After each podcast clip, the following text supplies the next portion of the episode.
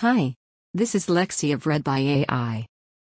I read human curated content for you to listen during work, exercise, your commute, or any other time. Without further ado, How Trump Took the Middle Class to the Cleaners by Tim Dickinson from Rolling Stone.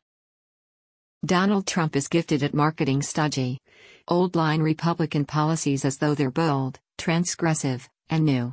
Think of it as policy laundering. And nowhere has this deception been executed to more damaging effect than in Trump's handling of the economy. As a candidate, Trump positioned himself as a different kind of Republican. With all the integrity of a late night infomercial host, Trump rinsed away the taint of decades of GOP economic mismanagement. In a spin cycle, he promised his plans would bring prosperity to a long overlooked working class. But what Trump ultimately delivered is what all Republican presidents have delivered since Ronald Reagan bubbly new wealth for the already rich, while putting the middle class through the ringer.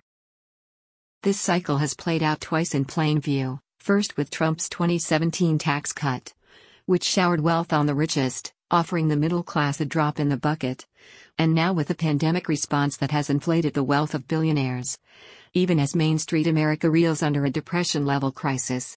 If Donald Trump fooled you once, shame on him. If he fools you twice, shame on you. In 2016, Trump campaigned as an iconoclast, blasting former Republican standard bearers Mitt Romney, doesn't have a clue, and Paul Ryan, very weak.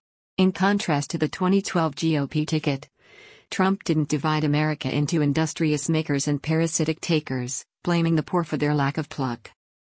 Trump instead blamed America's economic woes on the greed of self interested elites. He posed as a selfless billionaire, vowing to betray his own interests to champion America's forgotten men and women. Rhetoric that echoed Richard Nixon and which is code for the white working class.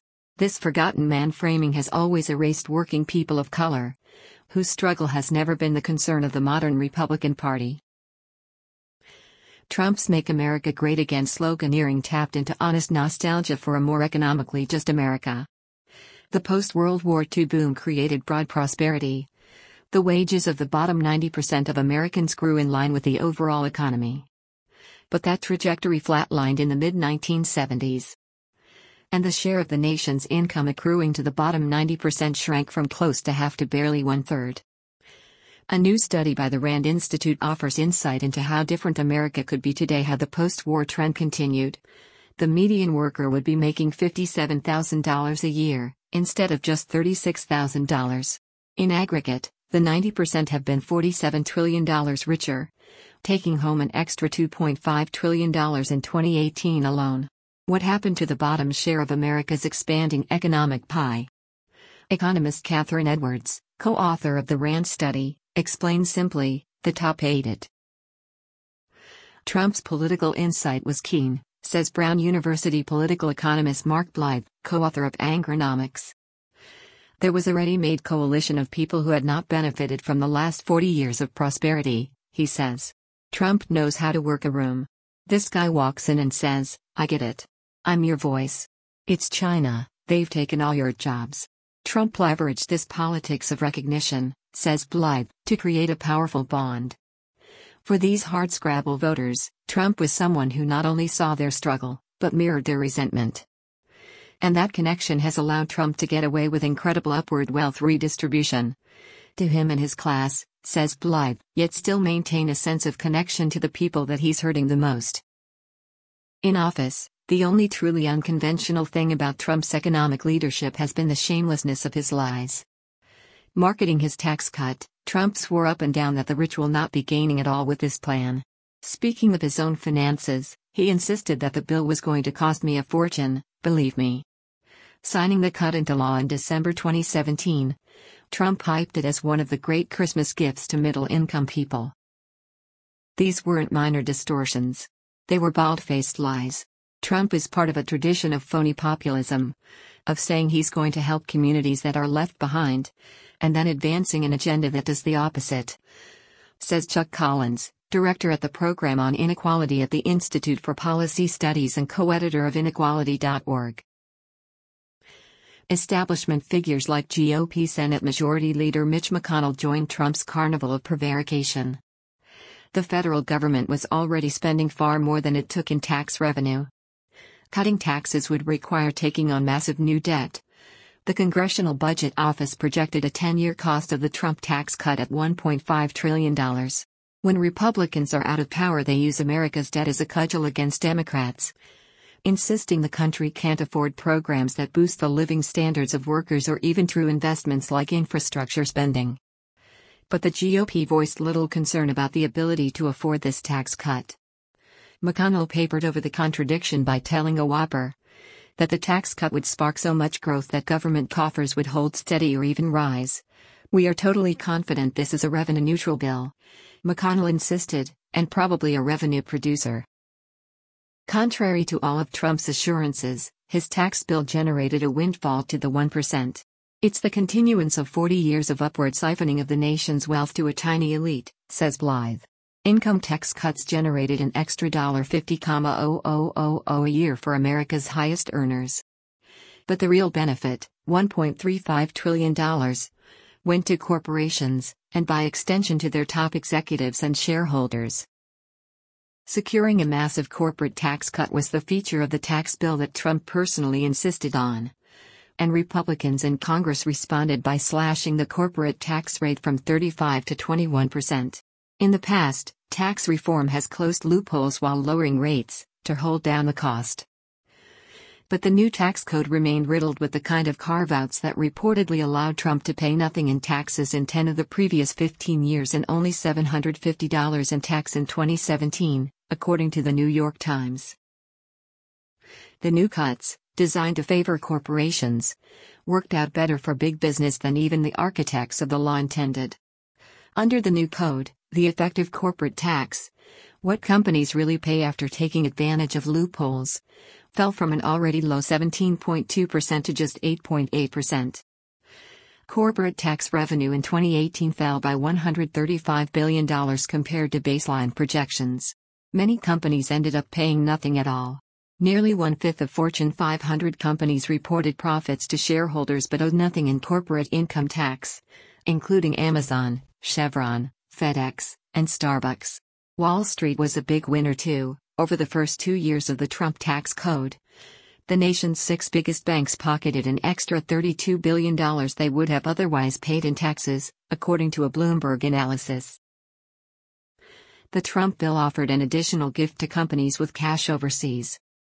The global profits of U.S. corporations had long been subject to taxes at home but a flaw in the old tax code let companies avoid paying as long as that income remained offshore.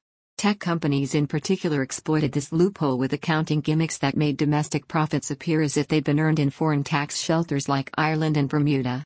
By the time the Trump Tax Act passed, companies had stockpiled nearly $1 trillion offshore.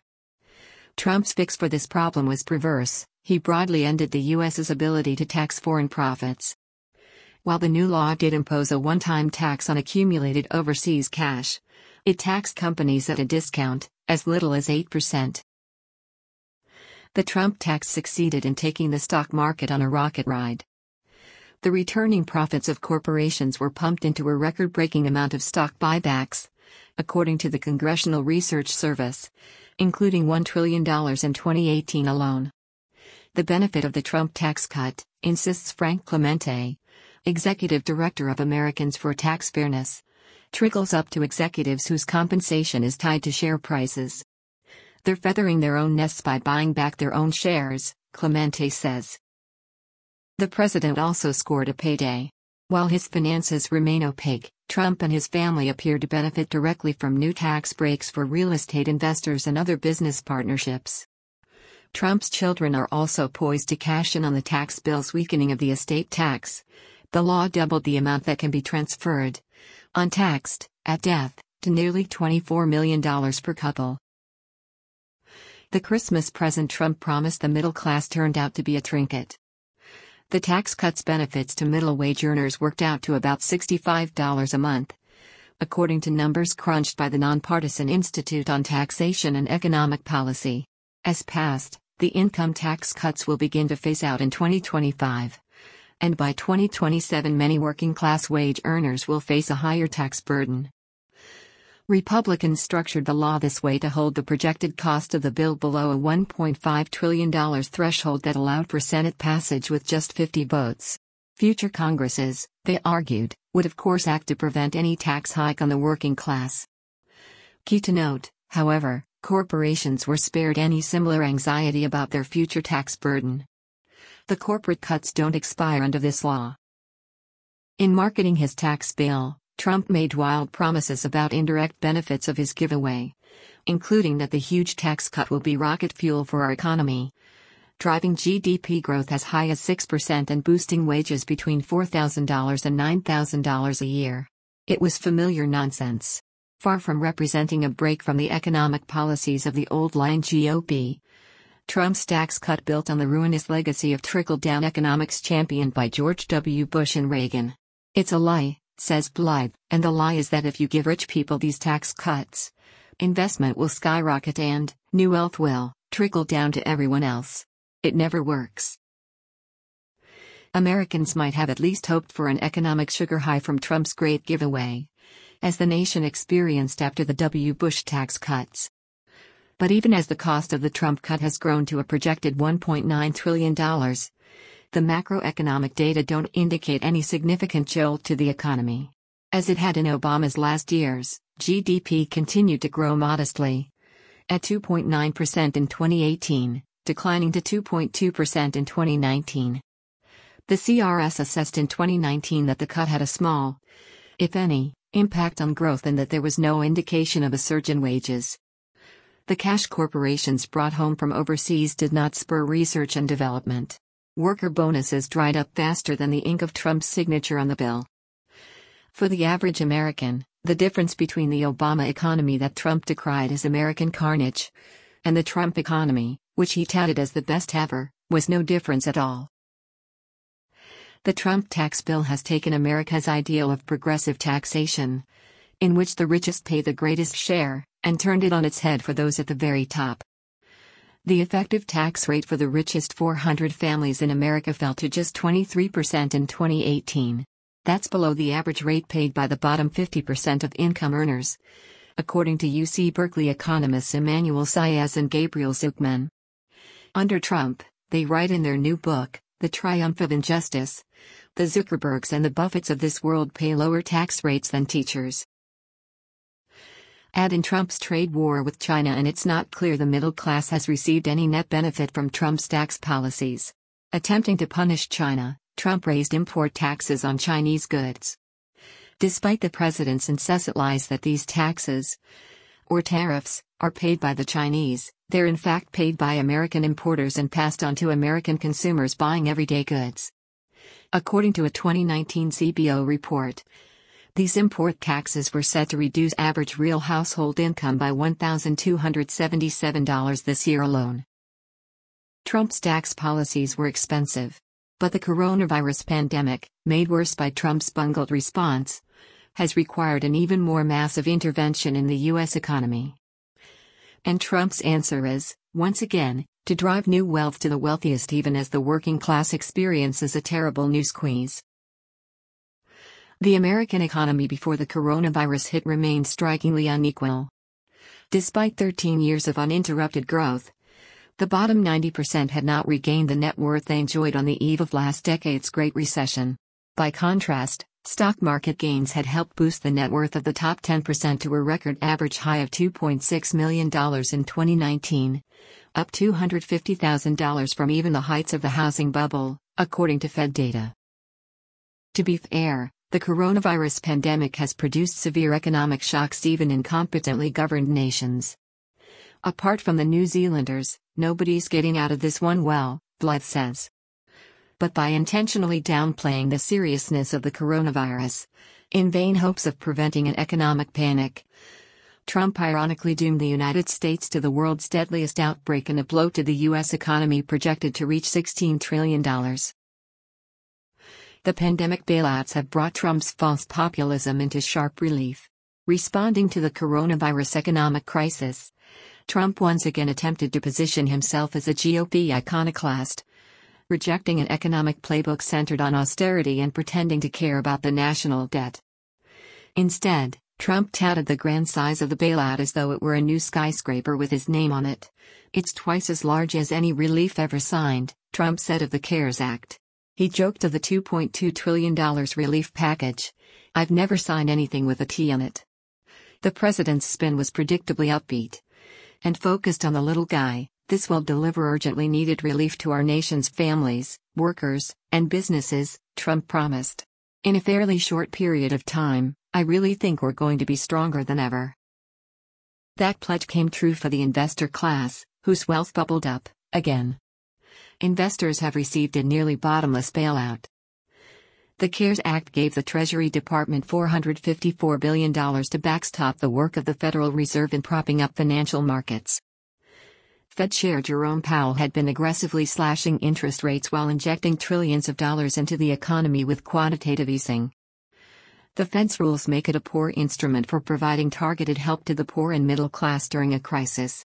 Unlike Congress, it lacks the power to simply give money directly to people who need it. The central bank can, however, act as a buyer of last resort for troubled assets, which it sometimes does to keep the financial system from seizing up the Fed is generally not allowed to lose money on these transactions. But the CARES Act put taxpayer dollars directly on the line if the Fed's programs failed. The net effect, says Blyth, they put a floor under asset prices. For stocks, the policy has resembled a trampoline. Markets rebounded from a massive March sell off to reach new record highs in September. These are now the best of times for the billionaire class whose essential enterprises have also been flooded with new customers. Between mid March and mid October, the collective wealth of America's billionaires leapt by $931 billion, or 32%. Amazon CEO Jeff Bezos alone gained $90 billion in net worth. By one calculation, Bezos could have given each of his employees a $100,000 bonus and still come out richer than he was at the start of the pandemic. While Wall Street popped champagne, Main Street staggered. Even programs ostensibly targeted at small business have rewarded big name corporations. The Paycheck Protection Program, PPP, has been administered chiefly through commercial banks, which tilted relief in favor of their best, most connected customers. Corporate restaurants like Potbelly's and others got these huge bailouts, whereas the smaller independent restaurants that don't have lobbyists are shuttering. Collins says, pointing to more than 100,000 restaurants that have permanently closed their doors. Systemic racism in banking has also meant PPP relief was redlined. Just 2% of loans went to black owned businesses. And as many as 40% of such firms are expected to go out of business. Working class Americans have received what Blyth describes as crumbs on the table. The government's one time $1,200 stimulus payments were insufficient to meet the scale of the crisis and distributed in a way designed to produce confusion and delay, relying significantly on paper checks. Why did we use checks? Blyth asks. Because you want it to be a fuck up. You want it to be a stramash. You want half the people not to get the money. Because your real clients are the corporates, not the citizens, you don't give a shit about them. You care about the top 10% of the people who effectively own 80% of the stocks. That's who the constituency is. The CARES Act, thanks to an unyielding stand by Democratic Socialist Senator Bernie Sanders, included $600 a week in expanded unemployment benefits. But when that relief expired, Trump balked at extending it, using an executive order to continue payments to some laid off workers at $300 a month. Today, even those benefits are drying up, forcing the forgotten men and women of America into a horrific choice work and endanger their health or stay home and starve. As federal income supports have tapered since May, 8 million Americans have been pushed into poverty. Trump has engineered a wildly disparate recovery. For wealthier workers through August, employment was basically back to normal. But for workers making less than $27,000 a year, employment remains down nearly 20%. Wages for rank and file workers sank by more than 4%. By the end of summer, 30 million Americans were on unemployment. Nearly as many were experiencing food insecurity, while 12 million had lost employer health care plans.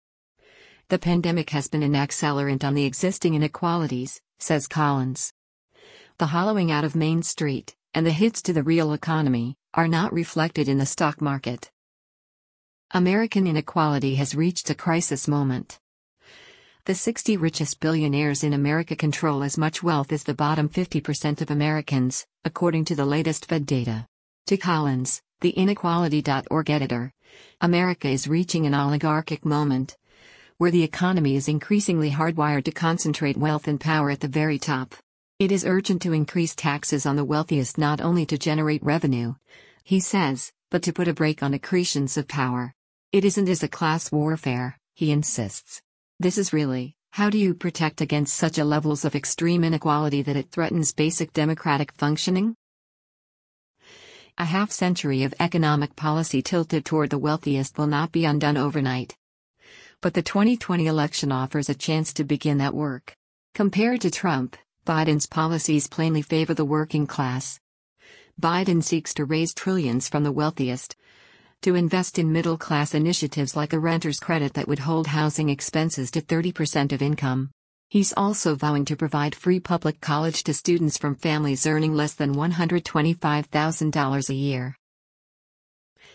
Biden seeks to reverse the Trump income tax cut for top earners and to tax the investment income of millionaires like regular income. He'd boost the corporate income tax to 28% and impose a minimum corporate tax of 15% on the largest firms ending the scandal of Amazon paying nothing in taxes. Biden would target large fortunes by restoring the old estate tax exemption of $11 million per couple and by ending the giveaway that lets Americans inherit stocks without inheriting a capital gains tax burden. Biden has vowed that no one earning less than $400,000 would face a higher tax bill. Biden is less revolutionary than some of his fellow Democrats from the 2020 primaries. He hasn't been a champion of the wealth tax, says Collins of Biden, but he is going to be a champion of reversing the Trump tax cuts and restoring some progressivity to the tax code.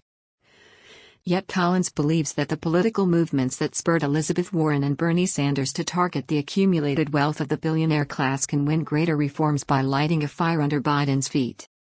I'm optimistic that he'd be responsive to pressure from below, Collins says, to address the root causes of inequality.